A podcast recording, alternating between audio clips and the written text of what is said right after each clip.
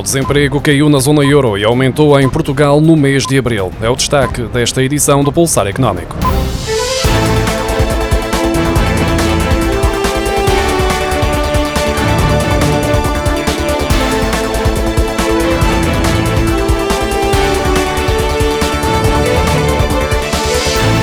Em abril, a taxa de desemprego na zona euro caiu 0,1 pontos percentuais para 8%, de acordo com os dados divulgados esta terça-feira pelo Eurostat. Já na União Europeia, a taxa manteve-se nos 7,3%, que já tinham sido observados em março. Se a comparação for feita com abril do ano passado, verifica-se um aumento da taxa de desemprego de 0,7 pontos percentuais na zona euro e de 0,6 pontos percentuais na União Europeia. No caso particular de Portugal, ao contrário da média observada na zona euro, o mês de abril significou um aumento do desemprego, ao subir para 6,9%, o que representa uma subida de 0,3 pontos percentuais em relação ao mês anterior e 0,5 pontos percentuais em comparação com abril de 2020. A dívida pública de Portugal, na ótica de Maastricht, o indicador que interessa à Comissão Europeia, diminuiu 2.500 milhões de euros em abril para os 272.700 milhões de euros, de acordo com os dados divulgados esta terça-feira pelo Banco de Portugal. Em março, a dívida pública tinha atingido um recorde de 275.300 milhões de euros e o rácio terminou o primeiro trimestre num novo recorde de 137,1% do PIB.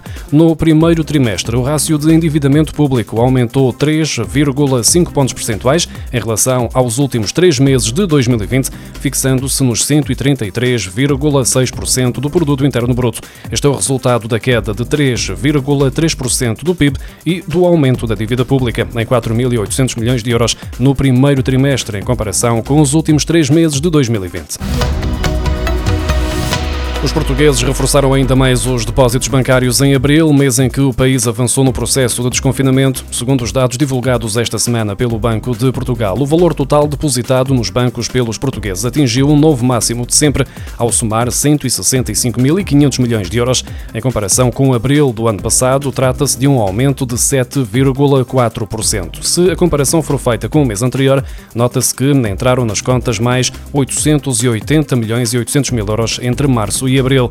De referir ainda que os créditos concedidos a clientes particulares atingiram em abril o valor mais elevado desde abril de 2015. O montante emprestado subiu para 121.748 milhões de euros, o que significa um aumento de 391 milhões e 600 mil euros face ao mês anterior bancos em Portugal baixaram os lucros no primeiro trimestre. Os resultados mais baixos devem-se em parte ao dinheiro que está a ser colocado de lado para fazer face a eventuais perdas com crédito quando terminarem as moratórias bancárias no final de setembro. Apesar de estarem a assumir imparidades, os administradores dos bancos têm descartado a existência de problemas de maior para o setor quando chegar a hora dos clientes retomarem o pagamento dos créditos que atualmente têm as prestações suspensas. O setor tem compensado o efeito que a pandemia tem tido nos seus resultados com a continuação dos cortes de custos, que resultou também na diminuição no número de trabalhadores e de balcões em todo o país. Os resultados dos maiores bancos que já apresentaram as contas do primeiro trimestre baixaram 13 milhões e meio de euros para 233 milhões de euros. No ano, encerraram mais de 100 balcões e eliminaram 1.150 postos de trabalho. No final do primeiro trimestre, os quatro maiores bancos, Caixa Geral de Depósitos, Milênio BCP, BPI e Santander, tinham 3.830 balcões e mais de 24 mil funcionários. A pandemia continua a ter um forte impacto no rendimento dos portugueses e na forma como as poupanças são geridas. Apenas cerca de um terço dos portugueses considera estar em condições de gastar mais este ano do que em 2020. A conclusão é do Barómetro Europeu do Consumo, CETELEM 2021, que mostra ainda que, em contexto europeu, o panorama é semelhante. Apenas 34% dos portugueses dizem estar em condições de gastar mais do que em 2020. Está, deste modo, em causa uma queda na ordem dos 6 pontos percentuais em comparação com o ano anterior. De acordo com o barómetro, esta menor vontade de consumir registra-se independentemente da capacidade financeira dos cidadãos, com 48% dos europeus a defenderem esta ideia, 26% referem que não pretendem consumir mesmo tendo capacidade para o fazer e 22% indicam que não vão consumir porque, de facto, não têm mesmo condições financeiras para o fazer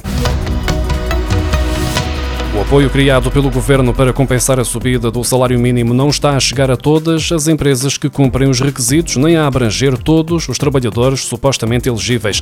A denúncia é feita pela Associação de Hotelaria, Restauração e Similares de Portugal, que salienta que têm sido reportados vários problemas no acesso a esta medida que garanta às empresas entre 42,25 euros e 84,5 euros por trabalhador que receba a retribuição mínima garantida. A Aresp já reportou junto do Ministério do Trabalho, Solidariedade e Segurança Social e também do Turismo de Portugal a necessidade de serem resolvidos vários constrangimentos de acesso ao apoio relativo à compensação da subida do salário mínimo.